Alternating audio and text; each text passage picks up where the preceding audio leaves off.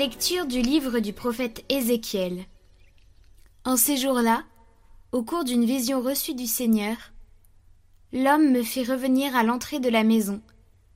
Et voici, sous le seuil de la maison, de l'eau jaillissait vers l'Orient, puisque la façade de la maison était du côté de l'Orient.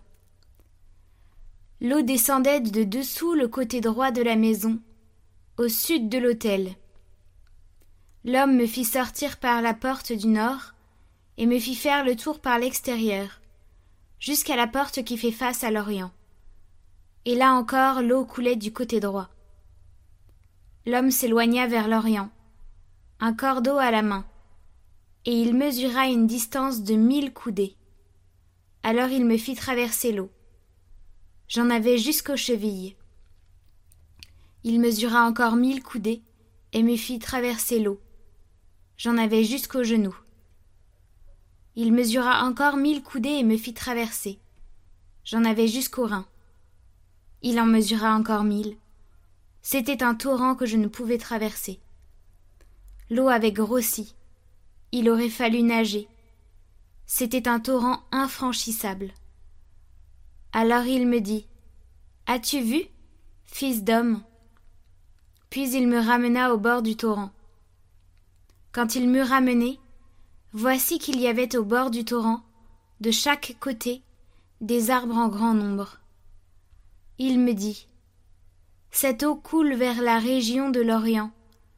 Elle descend dans la vallée du Jourdain et se déverse dans la mer morte, dont elle assainit les eaux.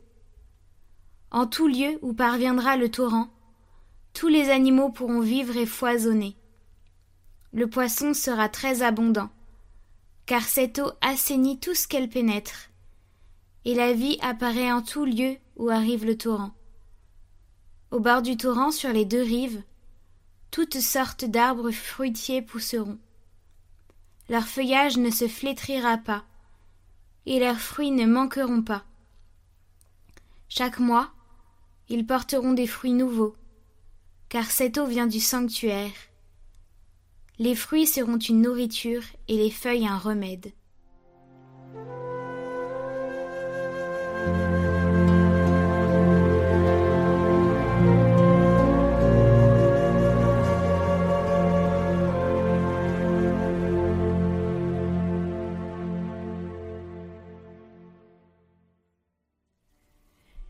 Il est avec nous le Dieu de l'univers, citadelle pour nous, le Dieu de Jacob. Dieu est pour nous refuge et force, secours dans la détresse toujours offert.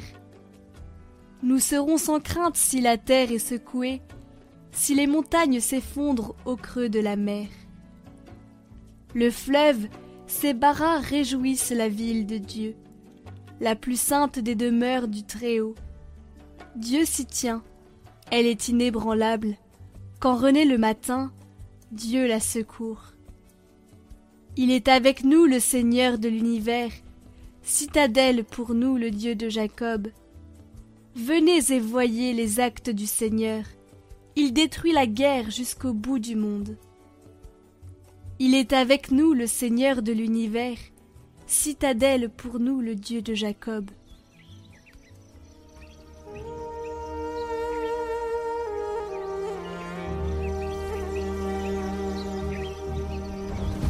Évangile de Jésus-Christ selon Saint Jean. À l'occasion d'une fête juive, Jésus monta à Jérusalem. Or, à Jérusalem, près de la porte des brebis, il existe une piscine qu'on appelle en hébreu Betzata. Elle a cinq colonnades, sous lesquelles était couchée une foule de malades, aveugles, boiteux et impotents il y avait là un homme qui était malade depuis trente-huit ans. Jésus, le voyant couché là, et apprenant qu'il était dans cet état depuis longtemps, lui dit Veux-tu être guéri? Le malade lui répondit Seigneur, je n'ai personne pour me plonger dans la piscine au moment où l'eau bouillonne. Et pendant que j'y vais, un autre descend avant moi. Jésus lui dit Lève-toi, prends ton brancard et marche. Et aussitôt l'homme fut guéri. Il prit son brancard. Il marchait. Or, ce jour-là était un jour de sabbat. Les Juifs dirent donc à cet homme que Jésus avait remis sur pied. C'est le sabbat. Il ne t'est pas permis de porter ton brancard. Il leur répliqua. Celui qui m'a guéri, c'est lui qui m'a dit. Prends ton brancard et marche. Ils l'interrogèrent. Quel est l'homme qui t'a dit Prends ton brancard et marche? Mais celui qui avait été rétabli ne savait pas qui c'était. En effet, Jésus s'était éloigné, car il y avait une foule à cet endroit. Plus tard, Jésus le retrouve dans le temple et lui dit Te voilà guéri, ne pêche plus. Il pourrait arriver quelque chose de pire. L'homme partit annoncer aux Juifs que c'était Jésus qui l'avait guéri. Et ceux-ci persécutaient Jésus parce qu'il avait fait cela le jour du sabbat.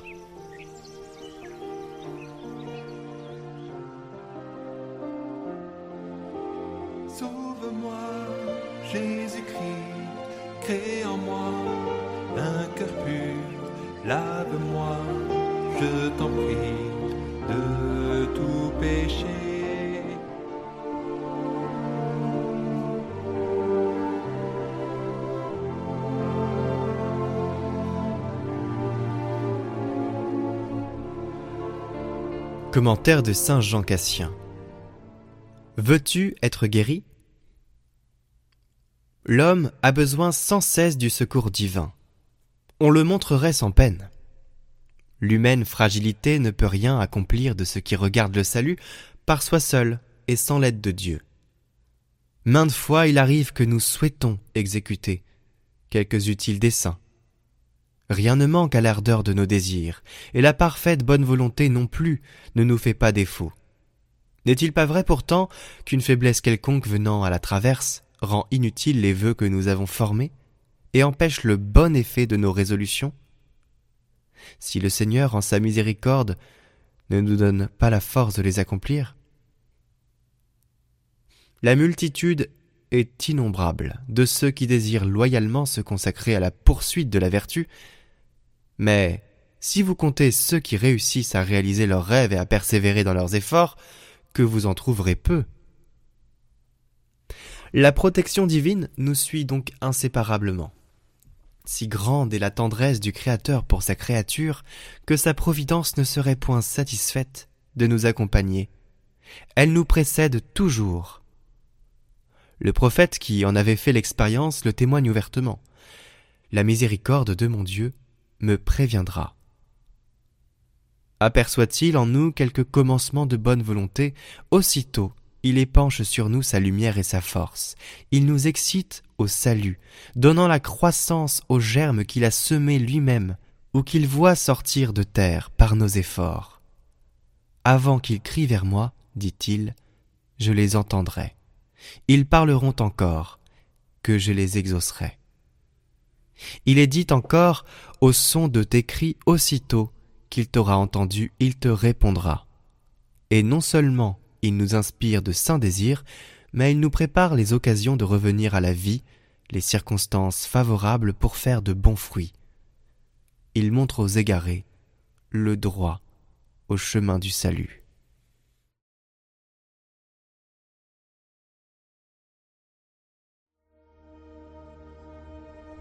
Votre parcours de carême chaque jour, proposé par Radio Maria et Catoglade. Bonjour à tous, on se retrouve aujourd'hui avec Pascal Lafrogne pour la deuxième vidéo qui va parler de la dépression, comment aider un proche dépressif. Hier aussi, Pascal Lafrogne nous avait parlé de la dépression et non pas du burn-out. Toutes mes excuses. Le burn-out, on en parlera demain. Chers abonnés de Catoglade, chers auditeurs de Radio Maria, bonjour. Euh, à l'occasion de ce deuxième jour, eh bien, je vous invite à, donc à, cheminer et à le, relire la situation du syndrome dépressif vu du côté des proches, vu du côté de la famille.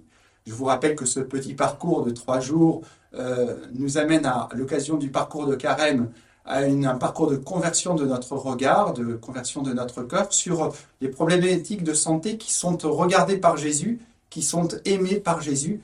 Et nous avons à découvrir comment Jésus nous regarde, me regarde et regarde ce problème de santé. Alors, euh, je rappelle la phrase qui éclaire ce petit parcours de trois jours. C'est en Luc au chapitre 10, au verset 9. Euh, Partout où vous entrerez et où l'on vous accueille, mangez ce que l'on vous sert et guérissez ces malades et dites-leur, le royaume de, Dieu est tout proche de vous. Le royaume de Dieu est tout proche de vous.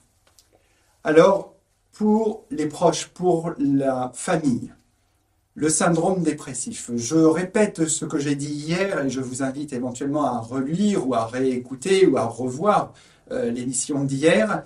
Eh bien, c'est une maladie, c'est une pathologie authentique, comme un diabète, une appendicite, une fracture de jambe, un infarctus du myocarde. Et tout le monde peut être malade, tout le monde, et peut-être même qu'un jour, vous-même, vous, membre de la famille, un jour, ça pourra vous arriver, ou peut-être que ça vous est arrivé.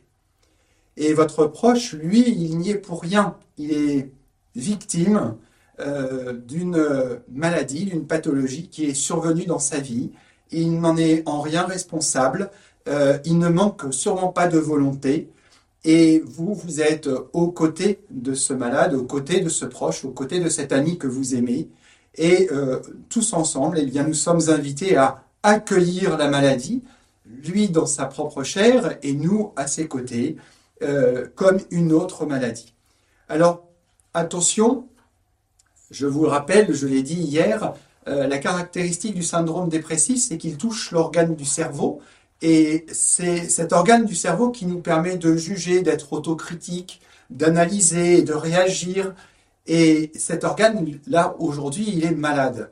Et donc, ça vous permet de comprendre ce que vous ne comprenez pas. Mais enfin, pourquoi il ne se bouge pas? Pourquoi euh, euh, il faudrait qu'il se remue un petit peu? Il faut qu'il fasse un effort Sauf que son cerveau n'en est pas capable. Il ne sait pas faire ça. Il ne sait pas produire ça.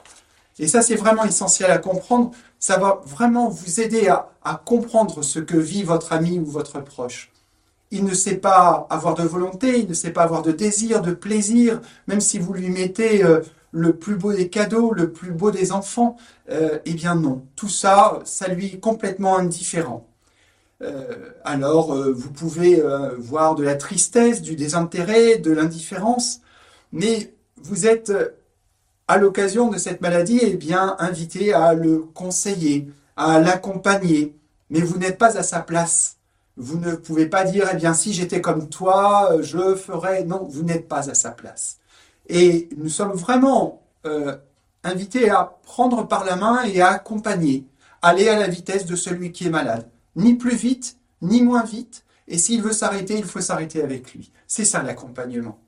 Alors un traitement sera peut-être nécessaire, il faudra aller voir un médecin, et là vous avez un vrai rôle à avoir, c'est-à-dire qu'il faut que vous compreniez que même si vous pensez le contraire, ou même s'il vous dit penser le contraire, et je vous rappelle que ces idées et ces pensées sont tordues par la maladie, eh bien il faut qu'il aille voir un médecin. Absolument. Il faut qu'il aille voir un médecin pour poser le diagnostic, poser un traitement s'il le faut, et poser l'indication d'aller voir un spécialiste ou une hospitalisation. Et c'est vraiment cette attitude d'aide et d'accompagnement à laquelle vous êtes invité. Et euh, je vous rappelle que lui va vous répondre, non mais je n'en ai pas besoin, je ne le désire pas, etc. Sauf qu'il ne sait pas exprimer ses véritables désirs. Alors, vous devez inviter votre ami, votre proche, eh bien, à cette confiance, à cette docilité pour respecter la prescription du docteur euh, quand il en a vu un. Et euh, rappelons bien que il n'aura pas le désir de respecter la prescription. Et il faudra être à ses côtés. Alors, l'image que je vous invite à, regarder, eh bien, c'est l'image du bon samaritain. Il s'est détourné de son chemin pour aller regarder celui qui était au bord du chemin. Eh bien, détournez-vous de vos idées, de vos schémas, de vos certitudes, pour aller vers lui et à son écoute, pour le relever, pour en prendre soin, et puis pour l'amener à l'aubergiste, pour que l'aubergiste en prenne soin. Et c'est en l'amenant à l'aubergiste, c'est-à-dire au médecin, au soignant, Et c'est lui qui le va en prendre soin. Et c'est lui qui saura ce qui est bon pour lui. Et vous, vous aurez à tout faire pour que cet aubergiste prenne bien soin de votre proche et de votre ami. Alors, c'est dans la compassion du Christ, vraiment cette compassion, ce sentiment que Jésus a pour les malades, où il est pris aux entrailles.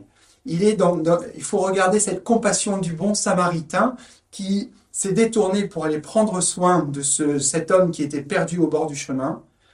Et regardez cette compassion du Christ, regardez cette compassion du bon samaritain, et dans votre prière, dans votre méditation, eh bien, demandez la grâce de cette euh, disponibilité du cœur à être euh, euh, étreint dans vos entrailles, à être ému aux entrailles, de façon à agir pour le bien de celui que vous aimez et qui vous aime.